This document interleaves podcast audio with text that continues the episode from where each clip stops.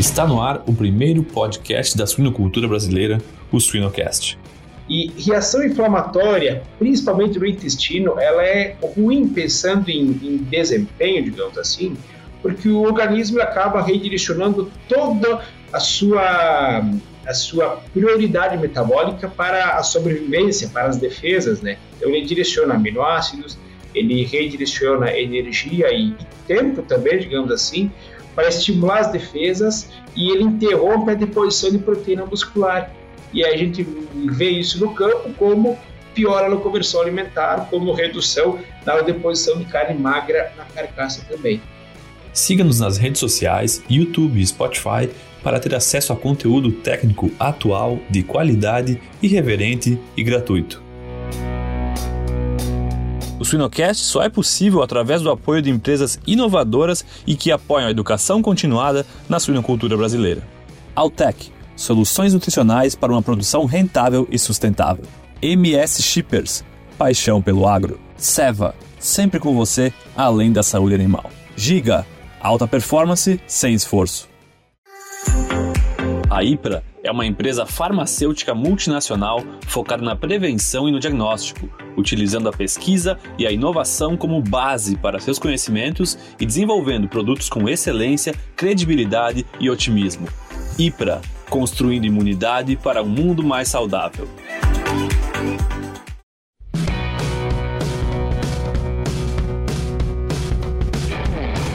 Olá, sejam todos muito bem-vindos para mais uma edição do nosso Sinocast.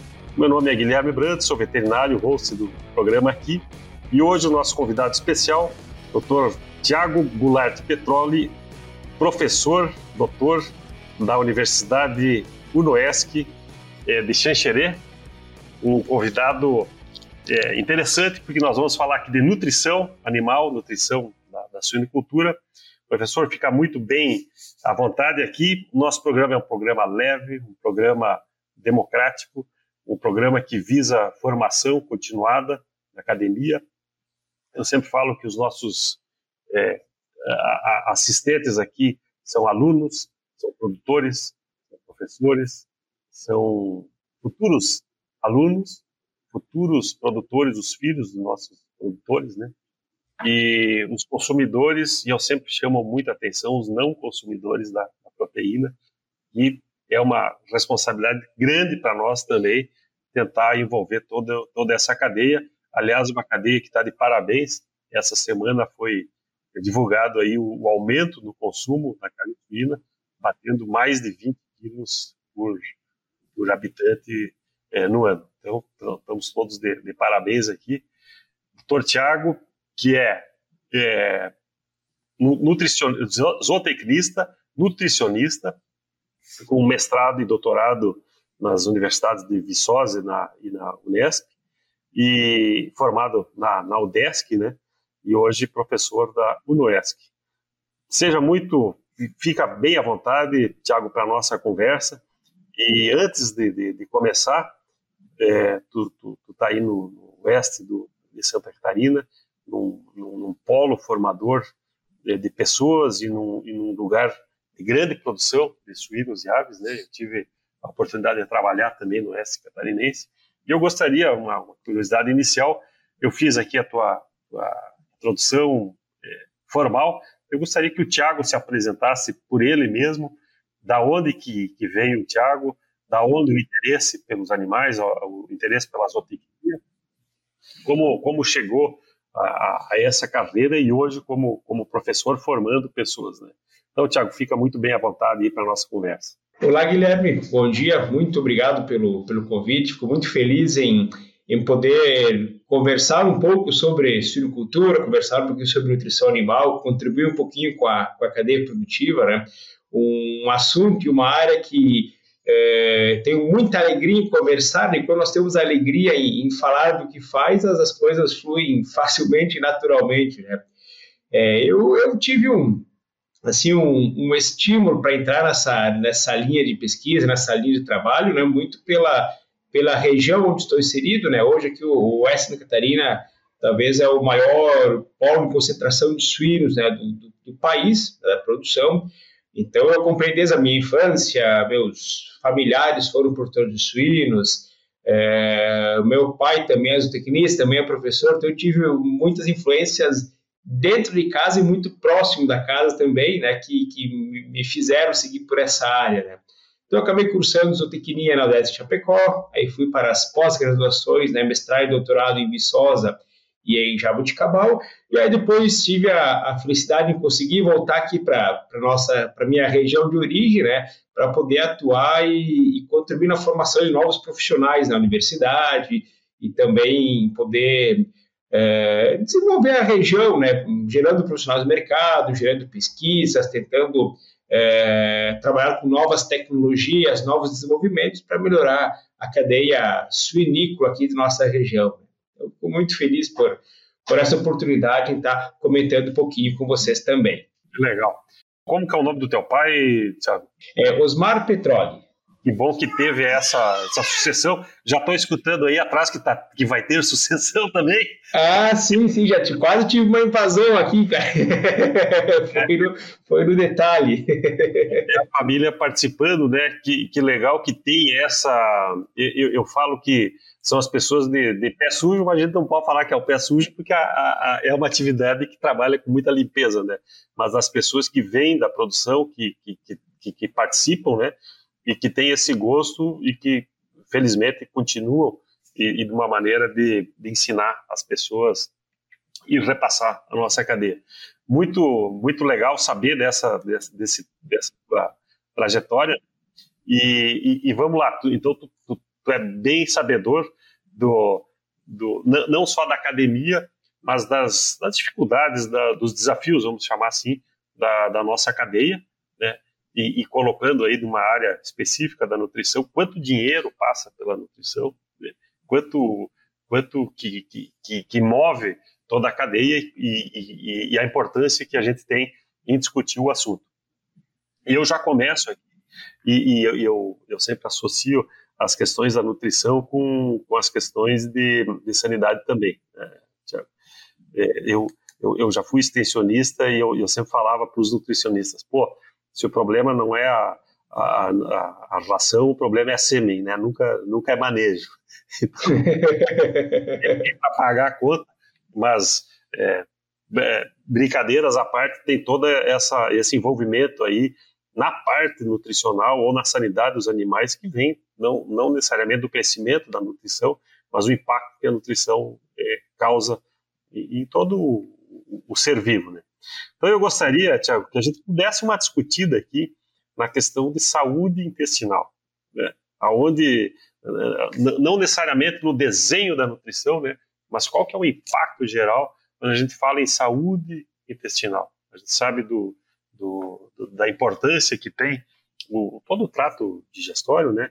Na, na, no desenvolvimento do animal e nada melhor que um professor para nos dar uma aula aqui de todo esse impacto. Eu sempre lembro do, do desafio do leitão ao, ao, ser desmamado, né? Um, um, um ser vivo aí que está no, no, no, conforto da mãe, no, no leite quentinho, eh, no convívio aí com seus irmãos e, e vai para um ambiente para ele hostil, né? Por melhores que sejam as instalações hoje de creche, é um ambiente hostil, perde o tem a troca do substituto do leite por uma fração, até por uma, uma, uma coisa que é nova para ele, né? Tá, tá aí se desenvolvendo o sistema digestivo, o, a, a questão imunitária que ainda está em desenvolvimento, tem, tem a disputa com os outros animais, tem toda a questão da água, que, mas não sou eu que vou falar aqui, né? Mas tem toda a questão da água. Enfim, um prato cheio aí para nos dar uma, uma aula, Tiago. Fica, fica à vontade que o, o, tu tá com o giz na mão aí. Não, sem dúvida. Sabe que, diante de toda essa, essa, essa, introdução que você trouxe, me lembrou muito uma das, uma das minhas falas que eu inicio sempre quando eu trabalho com os alunos da disciplina. Eu falo que o nosso papel hoje, queira ou não, é, é transformação de milho e farol de soja em carne, né? pensando no nosso papel enquanto é, fornecedores de proteína animal para a população. Né? Nós temos um papel muito importante enquanto produtores rurais, enquanto produtores de suínos, para fornecer uma fonte de proteína é, nobre, barata e que consiga manter a cadeia produtiva e a cadeia econômica do país como um todo, né? Hoje eu vejo que a carne suína ela é fundamental não só em termos nutricionais né, para a população, mas em termos econômicos, porque é uma das opções mais baratas. Hoje ela é praticamente mais barata que a carne de frango, né, que historicamente sempre se dizia que a carne de frango era a proteína mais barata de origem animal para a população. E se nós pensarmos hoje que a nutrição ela hoje ela corresponde em torno de uns 70 a 75% do custo de produção de qualquer sistema produtivo, é, a gente consegue pensar que todo o capital de giro de uma empresa, se nós fizermos uma conta dos 100% desse capital, 75% dele passa pelo tubo de estilo dos animais. Então, hoje, uh, fazendo um exemplo hipotético, uma empresa que movimenta uh, um bilhão de reais por semestre, por exemplo, desse 1 bilhão, em torno de 750 milhões de reais vai estar passando pelo tubo digestivo dos animais. Eu brinco com os alunos, é melhor fazer um seguro contra um, um incêndio no abatedouro ou fazer um seguro investindo em saúde intestinal. Eu, eu, eu vejo que a saúde intestinal acaba que monetariamente ela impacta mais, porque muito do capital de giro da agroindústria passa por ela. Né? E nós temos, por mais que o intestino não é considerado um, um corte comestível, um corte, um corte da carcaça, por exemplo, mas é ele que é a primeira barreira que vai propiciar a transformação do, dos alimentos, né? vamos considerar a base milho e farelo de soja, em carcaça, em proteína de origem animal. Então, é fundamental, é imperativo hoje que em qualquer programa nutricional eh, se trabalhe com os preceitos e garantia da saúde intestinal. Né? Hoje, eh, até pouco tempo atrás, eh, as linhas de raciocínio se trabalhavam muito em substituir antibióticos, em diminuir pressão microbiana, em conservar a altura de velocidade intestinal. Hoje nós estamos indo já para nutrições muito mais específicas, né? pensando em fornecer nucleotídeos para melhorar o desenvolvimento dos enterócitos intestinais, pensando em fazer mapeamento genético da população da microbiota intestinal presente, né, verificando expressão gênica, trabalhando com, com identificação de espécies por sequenciamento de DNA, pensando em nutrição específica para os nutrientes presentes na microbiota. Então, hoje, se, se se compensa, se já tem ideias, já tem pessoas trabalhando nisso, é sinal que economicamente é viável. Né? A gente sabe que hoje a, a, ciência, a pesquisa, ela não pode ser separada da indústria, não pode ser separada da economia. Então, na prática, se pesquisa o que é lucrativo ou que futuramente resolverá algum problema. E a saúde intestinal é algo que vai ser, vou usar talvez a palavra eterna, né, mas vai ser algo que sempre temos que trabalhar. Né? O intestino é um órgão que corresponde aí a talvez 5, 6% do peso corporal do animal, mas ele tem uma demanda energética de mais de 20% da energia de mantença diária. Então é sinal que é, isso em condições normais, quando não há nenhum desafio, uma necessidade de uma reação inflamatória, de uma, uma ativação do sistema imune, por exemplo, né? Então, isso fará com que as exigências se aumentem ainda mais ligados à, à demanda do intestino. Hoje a gente observa que o intestino é um órgão muito importante, é a nossa primeira ferramenta de transformação de milho e farelo de soja em carcaça. Né? Eu já lanço tal desafio que a segunda ferramenta que nós temos que começar a estudar melhor se chama fígado, porque hoje nós pensamos o caminho dos nutrientes, né? É do alimento para o intestino, do intestino para o fígado, via corrente sanguínea, claro, né? e depois do fígado, o seu depósito na carcaça. Então se fala muito sobre intestino, porque, claro, é, os impactos são maiores, ainda é algo mais é, visual ou mais entendível, porque com análises fáceis nós conseguimos monitorar muita coisa do que está acontecendo no intestino, da saúde intestinal, se há algum desequilíbrio em microbiota, alguma coisa que esteja afetando o desempenho né, ligado a isso. Mas o fígado a gente ainda explora muito pouco e ele tem uma necessidade muito grande. Né? Se nós pensarmos daquele 75% do capital de giro que eu mencionei há pouco, que vai para o intestino, e se nós tivermos uma dieta aí, vamos fazer uma situação hipotética, 80% de digestibilidade, nós teremos os 80% do capital de giro que é nobre, que é o perfeito, que é o bom, que é o absorvível, que vai para o fígado. E o fígado deverá trabalhar também com esse capital de giro. Então, é, ainda, na minha opinião, ainda está pouco explorado. A gente precisa trabalhar com o fígado. Na hora que nós entender o fígado mais a fundo, a gente vai conseguir entender um pouquinho mais da, da, do passo final da conversão de milho e farelo de soja em carne, né? Então, a parte metabólica, a parte bioquímica, que muitos fogem, né? Porque tem que se debruçar sobre os livros muitas vezes, né?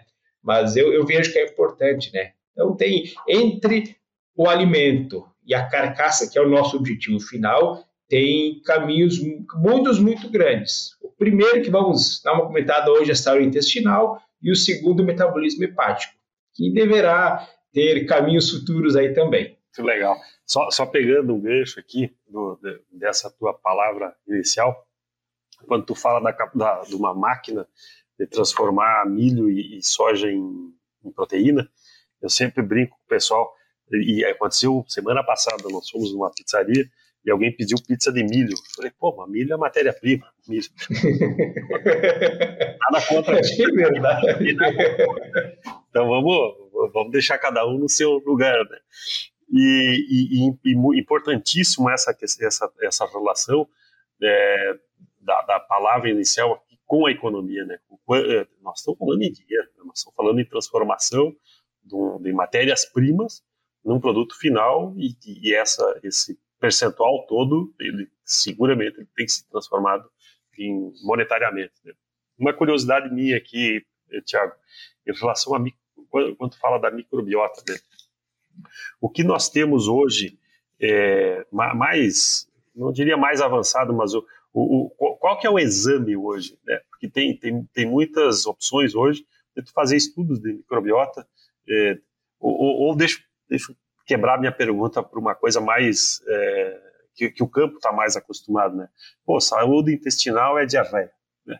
Vou lá ver se os animais estão bem. O, a, o último ponto, vamos dizer, é, é, a consistência das fezes, né? Mas a gente está falando de uma saúde intestinal que ela pode estar tá muito mais comprometida, é, muito antes do que o, o, o, final, que é a, a diarreia, né? O animal que está com desconforto intestinal, o animal que está com uma má absorção, o animal que está com uma inflamação. Então, se, se tu puder nos, nos, dizer assim, pô, o estudo da microbiota, né? Em, em, termos, em termos práticos, e aí eu sei que tu vai entrar no, no que existe hoje, né? Em relação a, aos, aos componentes aí nutricionais ou da própria é, nutrição que possam e especificamente no, na formação de uma microbiota mais produtiva, se dá para se dizer assim. Perfeito. É, hoje no, o, o, seu sua abordagem foi perfeita. É o, é o que se observa hoje no campo. É muito uh, diarreia e diarreia eu vejo que ela é um, um sintoma. Ela não é um, o, o problema em si. Diarreia é o sintoma de que algo está errado no intestino. O intestino está se defendendo contra, essa, contra esse problema com a diarreia, que a diarreia nada mais é do que tornar o bolo digestivo mais liquefeito para que ele saia do, do corpo o mais rápido possível e tente eliminar o, o agente que está causando a injúria, né, e, e tudo mais. É, e hoje nós temos um, um talvez um, um, contraste entre o que é feito no campo e o que é feito na academia. Eu, eu vejo que é muito mais por causa dos custos, né? Que hoje um, um custo para uma análise um pouco mais aprofundada ele é um pouco mais elevado e também o devido ao número, à população de animais que nós temos hoje nas granjas, para ter uma, uma coleta de amostras com N representativo, isso acaba encarecendo ainda mais o, o processo. Né?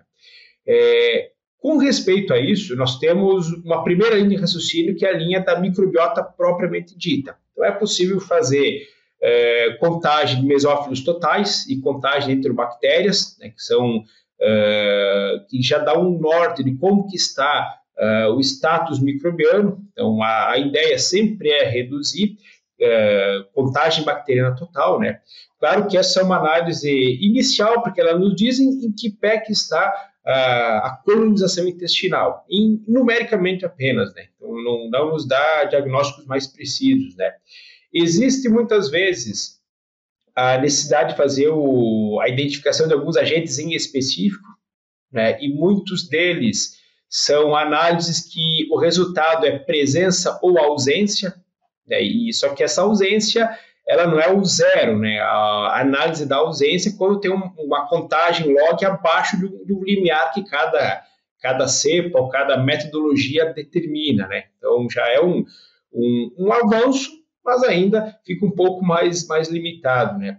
É, hoje, o que é que se tem de mais moderno? Então, fazendo a coleta do, do do conteúdo fecal, também algumas vezes a eutanásia de alguns animais, fazer coleta de conteúdo ileal, que é um pouco mais representativo a nível intestino delgado, né? E fazendo o sequenciamento, expressão gênica dos micro-organismos lá presentes, é uma forma. É, hoje também existe uma metodologia que é a avaliação da permeabilidade intestinal, que hoje, se nós pensarmos na vilosidade intestinal, por exemplo, ela é toda recoberta por enterócitos, né?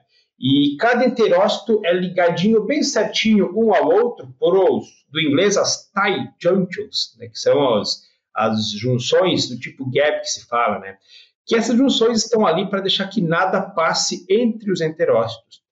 Quando há um desafio intestinal, quando há uma, uma redução na qualidade da mucosa, por exemplo, essas junções ficam flácidas e abrem-se microespaços entre os enterócitos e começa a entrar coisas que não deveriam. Então, é, moléculas grandes, micro-organismos podem entrar por aí e tudo mais, né? E existe uma forma, uma análise laboratorial para fazer justamente esse diagnóstico, para ver se a permeabilidade intestinal está comprometida. Então, existe um, um reagente que é adicionado na alimentação dos animais, dali um tempo coleta-se o sangue e manda para o laboratório. Se o reagente for encontrado no sangue, é sinal que a permeabilidade está comprometida, né, que passou mais do que deveria, porque esse reagente é uma molécula grande, que ele não é indigestível e não passaria pelo interior do enterócito, que é a forma correta de ocorrer a absorção. Então ele passou entre os enterócitos, por essas junções que ficaram flácidas que não deveriam estar acontecendo. E aí é um diagnóstico para dizer que a qualidade intestinal está comprometida. Né? É, existem também alguns indicadores indiretos, então, são indicadores metabólicos ligados à reação inflamatória. Então, são é, as proteínas de fase aguda, por exemplo, né, aptoglobina, proteína C reativa, né, são algumas, alguns indicadores que a gente consegue perceber que está havendo uma reação inflamatória.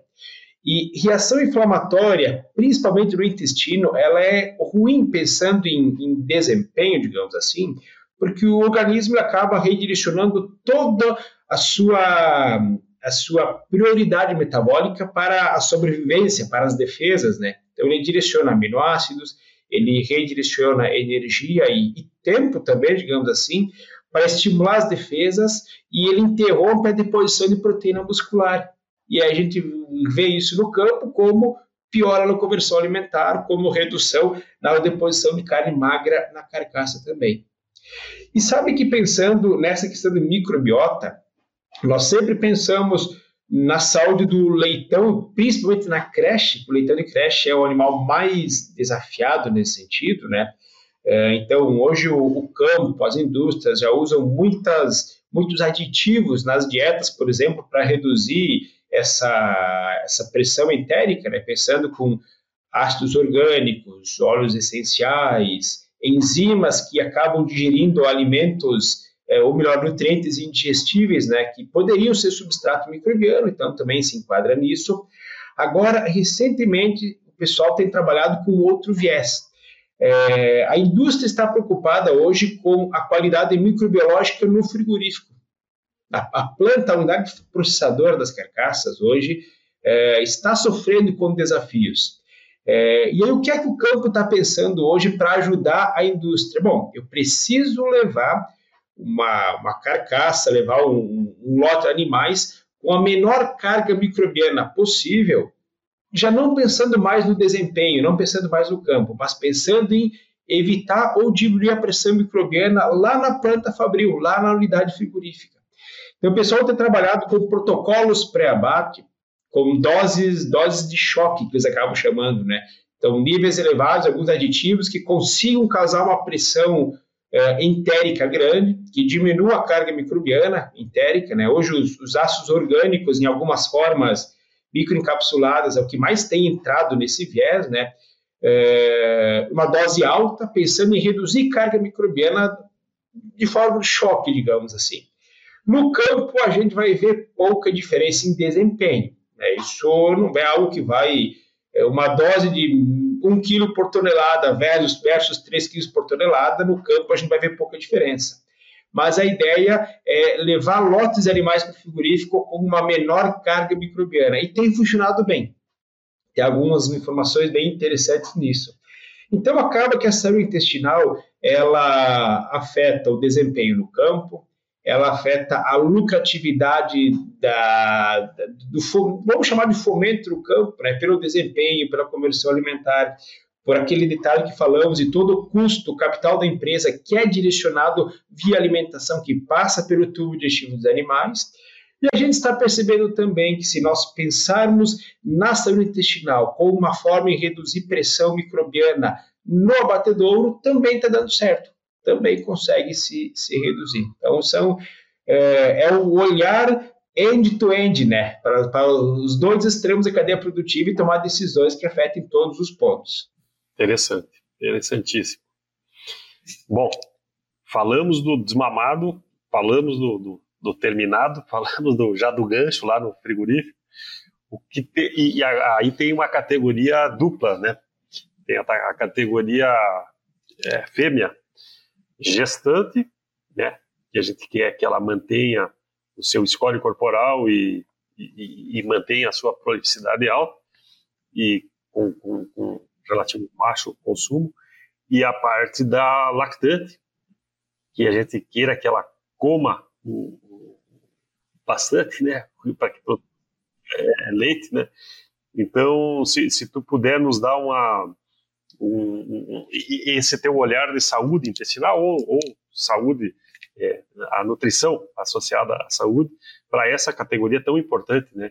Que vai ficar lá é, seis, sete partos dentro de uma granja, é, passando uma sequência muito grande de leitões, cada vez um número maior de leitões. Exato. E, e hoje é um, é um, dos grandes desafios da suinocultura, sem dúvida alguma, é, seguindo essa, essa linha de raciocínio que você, que você puxou o gancho agora. Nós temos uma fêmea que uma parte da vida nós temos que controlar o seu consumo, que é a, a gestação, e de repente, do nada, ela vai para, para a lactação, nós precisamos maximizar o consumo. São, são dois extremos no mesmo animal, no mesmo ciclo produtivo, se chamarmos um ciclo de parto, né, a gestação e a lactação como um ciclo, né, nós temos os dois extremos ligados aí. Eu acho fantástico o melhoramento genético que vem ocorrendo ao longo dos últimos anos, inclusive, né, que nós conseguimos observar fêmeas hiperprolíficas e com consumo relativamente baixo na lactação, né, desculpe, na, na gestação. Né? Hoje, o nosso desafio na gestação, sem dúvida alguma, é evitar o sobrepeso da, dos animais. Né? Hoje, nós sabemos que alguns sistemas é, de instalações têm, têm sido desenvolvidos muito por questões de, de normativa de cumprimento de, para bem-estar animal, para alguns outros preceitos, né? E pode ser que haja algumas dificuldades em nós fazermos a, a padronização do consumo dos animais criação em baias coletivas e tudo mais, e, e vai ser a tecnologia que vai ter que nos ajudar nessa, é, nesse campo aí, né, para nós poder, podermos uniformizar. Agora, o nosso desafio na gestação, sem dúvida alguma, é, é, o, é o, controle do score corporal. Como é um animal já mais resistente, é um animal que passou por, por vários períodos de desafio, com vários perfis microbianos da granja, a fêmea suína gestante é um animal que não tem tanta dificuldade no sentido de saúde intestinal. Né? Muito pelo seu sistema imune que já está muito maduro. Então, é um sistema imune que consegue se defender bem. Né? o, de, o, o que eu vejo maior é conseguir garantir saciedade ao animal sem gerar sobrepeso. E sabe que o, o sobrepeso ele é muito complicador na lactação, porque nós sabemos que se o animal sai da gestação e vai para a lactação com um score de gordura um pouquinho elevado, lá ela vai ter uma tendência a ter um menor consumo. Isso é uma fisiologia hormonal, né? O tecido adiposo, ele produz um hormônio chamado leptina, que é um hormônio inibidor de consumo. Então, quanto mais reserva de gordura o animal tiver, maior será a produção desse hormônio e o consumo acabará sendo menor. Então, esse é um dos, dos nossos grandes problemas que nós, desafios que nós temos, né? Então, a fase gestante eu vejo como o principal detalhe esse: conseguir fazer com que haja um consumo de energia baixo. Então, eu vejo que em termos nutricionais, é, o pessoal tem que calcular a quantidade de calorias e energia que o animal gera por dia. É, é muito no, no, popular, na facilidade, o seguinte: ah, é 2 kg de negação por dia. É, alguns preconizam, é 2 quilos a fase toda. É 2 quilos, ou então 1,8 kg o primeiro terço, 2 o segundo, 2,200 o terceiro, enfim. Cada casa genética tem uma, uma recomendação para o seu animal, né? Agora, eu vejo que no campo, os nutricionistas, os profissionais que trabalham, eles deveriam calcular a ingestão calórica diária que o animal tem. Então, verificar o nível energético da dieta, quantas calorias está formulando, é, né, por, fazendo um exemplo, né, um animal que consome 2 kg de ração por dia, com nível X de energia, e se ele comer 2,2 kg de ração por dia, são 10% a mais de ração. Se a dieta for formulada com 10% menos energia, dá na mesma coisa. Então, é, é, o consumo de energia, as calorias, é que tem que ser monitorado. Né? E, e, e pouca. Assim, os nutricionistas é, que formulam, claro, eles, eles sabem, eles sabem disso, eles calculam, mas eu acho que falta muita comunicação nutricionista versus campo. Eu vejo que esse é o maior entrave, né? O nutricionista precisa levantar da cadeira, vestir uma roupa de guerra, colocar umas botas e ir para o campo. É, a minha opinião é essa. Muito nutricionista fica atrás do escritório, no computador, né, fazendo só os cálculos matemáticos e dando ordens. Né? Eu sei que, que eu, eu também sou nutricionista, eu sei que, que é muito do, do nosso, nosso grupo de trabalho, é muito assim. Eu acho que tem que sair e ir para o campo. E tem que acompanhar. Às vezes, foi uma época muito fria o animal tem um, tem um consumo natural maior. Né? Às vezes tem um equipamento automatizado que o animal que acaba tendo um pouquinho mais de ração, o animal vai comer mais, vai acabar ingerindo mais calorias. E do verão é o inverso. Né? O animal reduz o consumo, reduz a ingestão calórica e aí vai para a lactação com score abaixo do que deveria também. Então eu vejo como a ingestão calórica um dos principais pontos nesse, nesse caso aí. Aí na lactação a gente inverte todo o processo, né? Temos que maximizar o consumo, o animal teria que consumir aí o ideal acima de 10 kg de ração por dia. Né? Então imagine um volume de 10 kg de ração, imagine uma embalagem imagine o tamanho do estômago da fêmea suína. Será que cabe tudo isso? É, uma vez é óbvio que não, né? Então tem que ir fornecendo esse consumo várias vezes ao dia. Então tem que maximizar o consumo, tem que estimular. Aí vai para o campo e o campo diz: ah, mas nós não temos mão de obra para ir lá acompanhar, para ir lá fornecer, nós conseguimos fazer mais tratos diários. E aí começam os entraves. Por isso que as pessoas têm que se conversar. Tudo isso você tem que ir para o campo, tem que fazer uma adequação, às vezes melhorar os níveis energéticos da, das rações.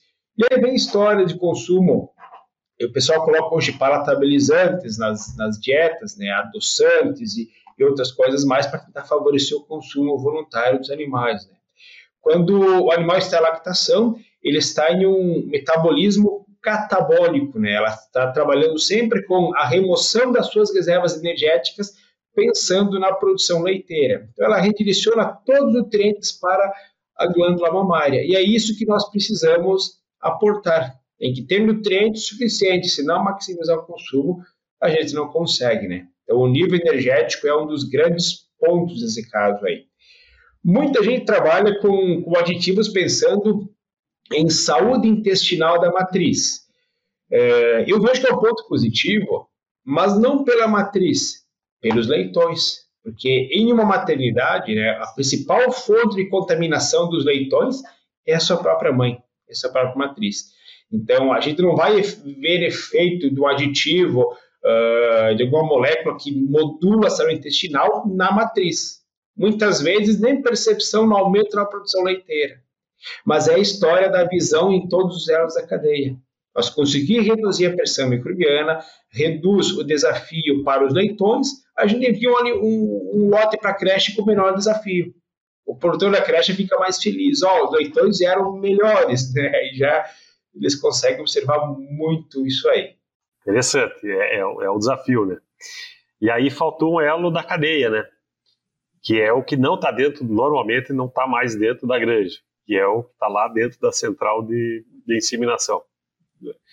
O, o, objetivo aí de produzir não, não só o, o volume né, de, de, sêmen diário ou da, do seu é, cronograma de coleta, mas com, uma qualidade espermática que, é, que hoje ela, ela está muito bem e, e, e como, como otimizar isso para os machos de maior valor genético, né?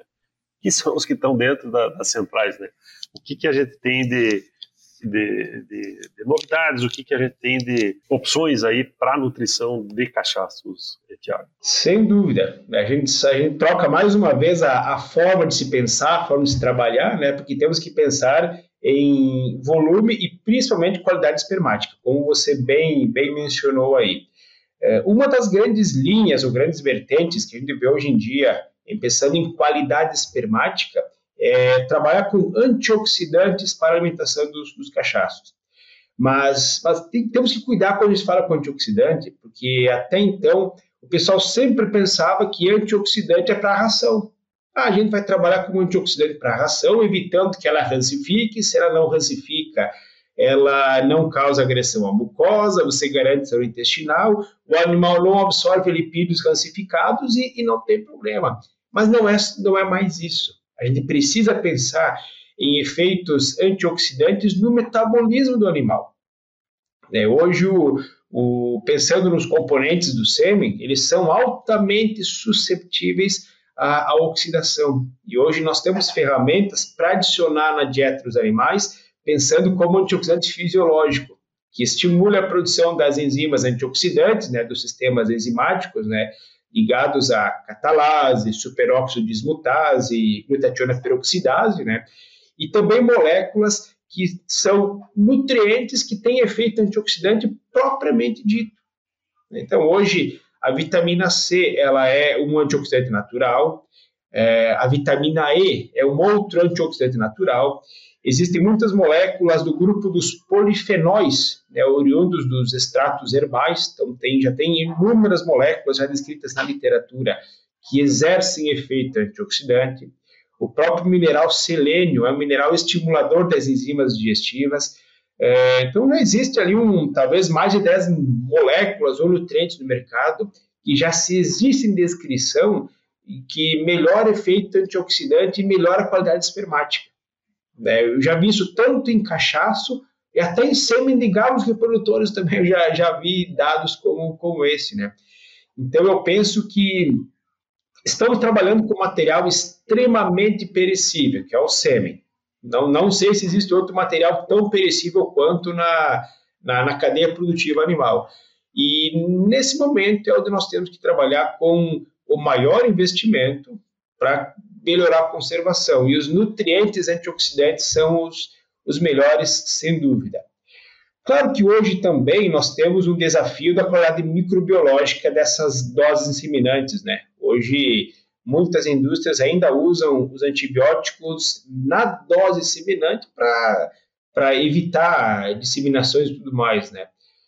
Ao nós reduzirmos carga microbiana dos animais, é, a gente consegue trabalhar também com a, fabricação de doses sem o uso dos antibióticos na manipulação da dose.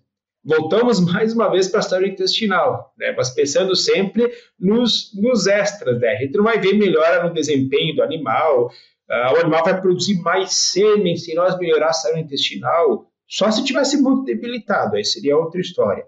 Mas reduzindo carga microbiana, mais uma vez, a gente resolve os elos seguintes da cadeia, né? Tentar evitar utilização de antibiótico nas doses, né? Evitar que as doses sejam veiculadores de algum possível patógeno para a cadeia produtiva, o que seria muito impactante, né, para, para a cadeia e tudo mais, né? Talvez esses são os dois pontos mais, mais importantes que eu frisaria em termos nutricionais para, para os cachaços. Sim. Além desse esse, esse comentário, esse é o do, é do, vamos dizer, é do escritório, né? É do, do nutricionista formulando. Além do, da questão é, ração cachaça ou ração macho para agricultura, ser um extrato tão pequeno que que é que normalmente as fábricas de ração elas não não gostam de fazer esse setup para tão pouca ração, né? Ainda tem esse esse desafio dentro da cadeia, né? Mas é importantíssimo frisar isso pela pelo pelo elo mesmo, né? Pelo que representa na cadeia. São, são poucos animais que vão consumir, mas necessariamente precisa de uma de uma qualidade e de uma assertividade de formulação muito grande. Sem dúvida. Legal. Eu estou vendo aqui que o nosso tempo está voando, Tiago. pois é. Tem muita coisa aqui, e, mas, mas que legal poder dar essa, essa abertura né, é, geral aí da, da cadeia, pra, pra até para nos, nos fazer é, pensar o quão complexo que é todo, todo, toda essa questão. E eu gostaria de explorar mais um, um tema contigo, que é exatamente o que tu falou do papel do nutricionista né? de, de estar presente no campo, de, de poder fazer essas, essas percepções que às vezes podem ajudar muito na, no próprio sanitarista e, no, e, e em quem está lidando com o manejo, né? E quando tu fala de, pegando o exemplo do teu e do teu pai, né, que, que tu seguiu uma carreira, é, tu está numa posição é, privilegiada aí, é, bem localizada numa região produtiva, e que passam, não sei qual que é o volume de alunos que passam, mas passam muitos alunos por ti.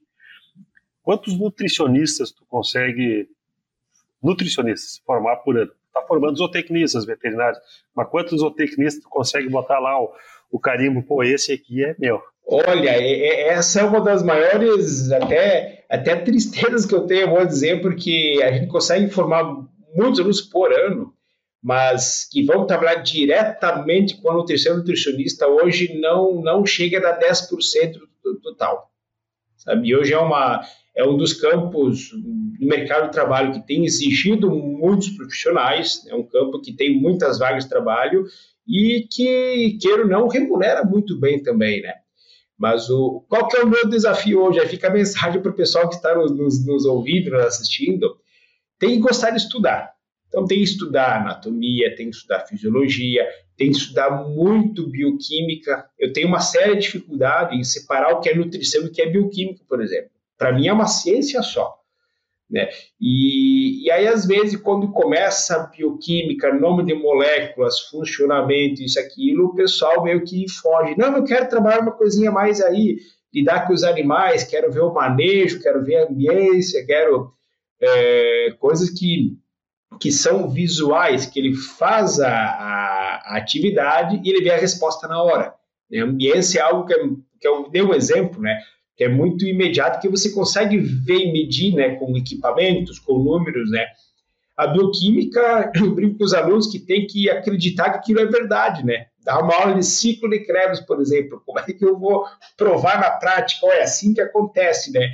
Tem algumas universidades que conseguem, tem metodologia para isso, né? Eu, aqui a gente ainda estamos iniciando, né? E, e, eu vejo um pouco muito disso, né? E a própria cadeia de suínos é uma cadeia que tem demandado muito profissional e hoje o, nós não estamos conseguindo produzir ou, ou formar profissionais para atender a cadeia produtiva como um todo, em todos os elos, né? Importantíssimo. E, e eu acho que fica. E, e faltou coisa aí na, na, na tua lista, né?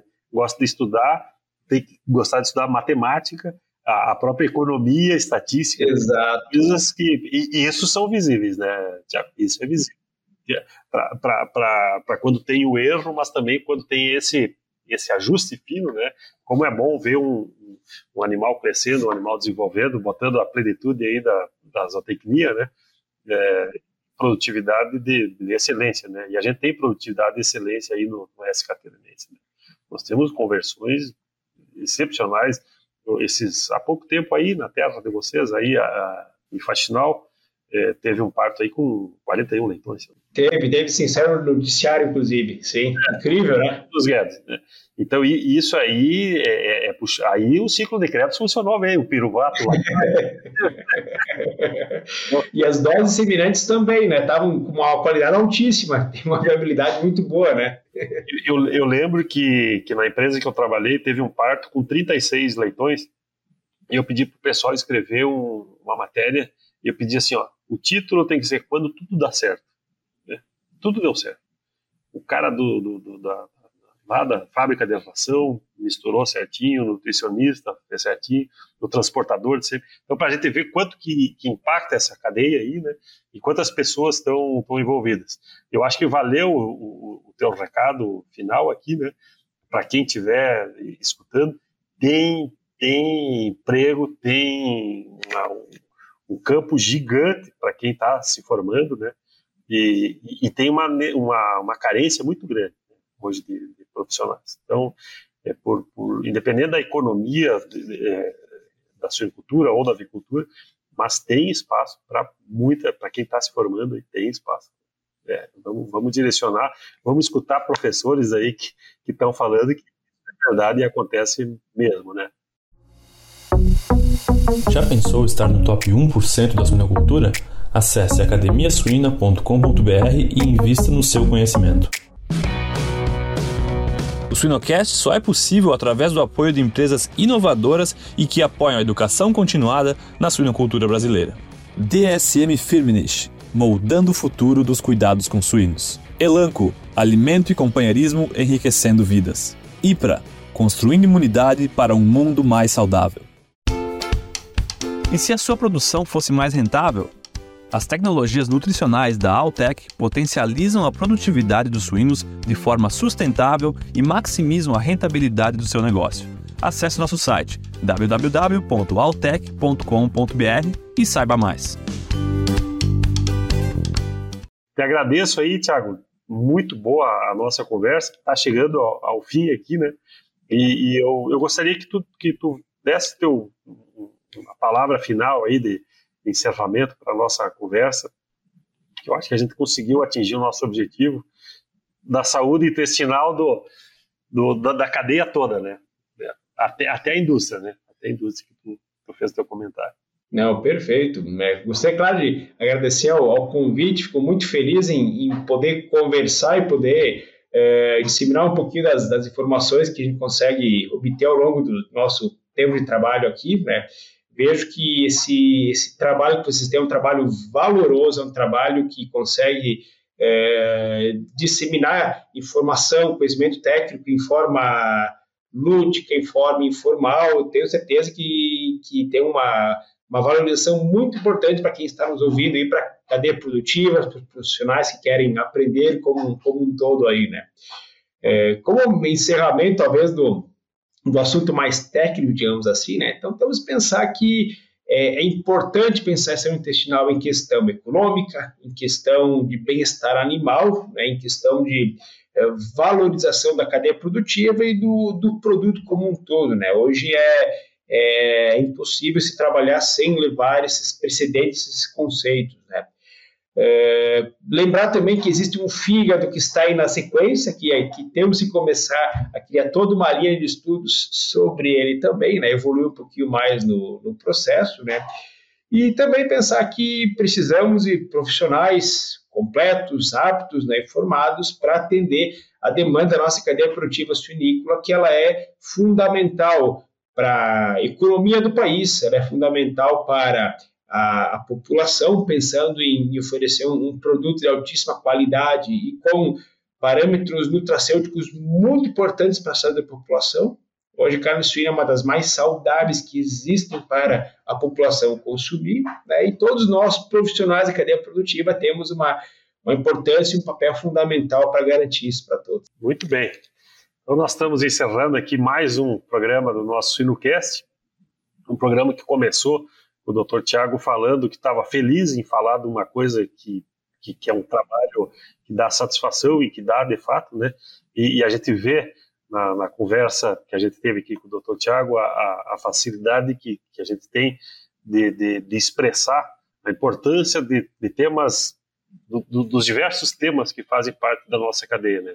Hoje, hoje o tema específico, saúde intestinal, a gente tratou do leitão, do leitão desmamado, do leitão que está mamando, da fêmea no seu período de gestação, lactação, do cachaço, é, do papel do nutricionista na cadeia, dos valores financeiros que giram a nutrição e, e, e todo o impacto que tem na produção de suínos até o gancho lá no, no frigorífico e de uma de um, de um, de um flanco que está aberto aí e carente de profissionais é, qualificados. Muito obrigado pela tua palavra, Tiago. Muito obrigado pela atenção de todos aqui que certamente irão nos escutar e nos encher de perguntas. E tu já deixou um gancho aqui, né, Tiago? Para que necessariamente tenham outros programas aí eh, discutindo uh, saúde do, do hepática e, enfim, aquilo que envolve toda a cadeia. Muito obrigado e nos vemos por aí. Um grande abraço.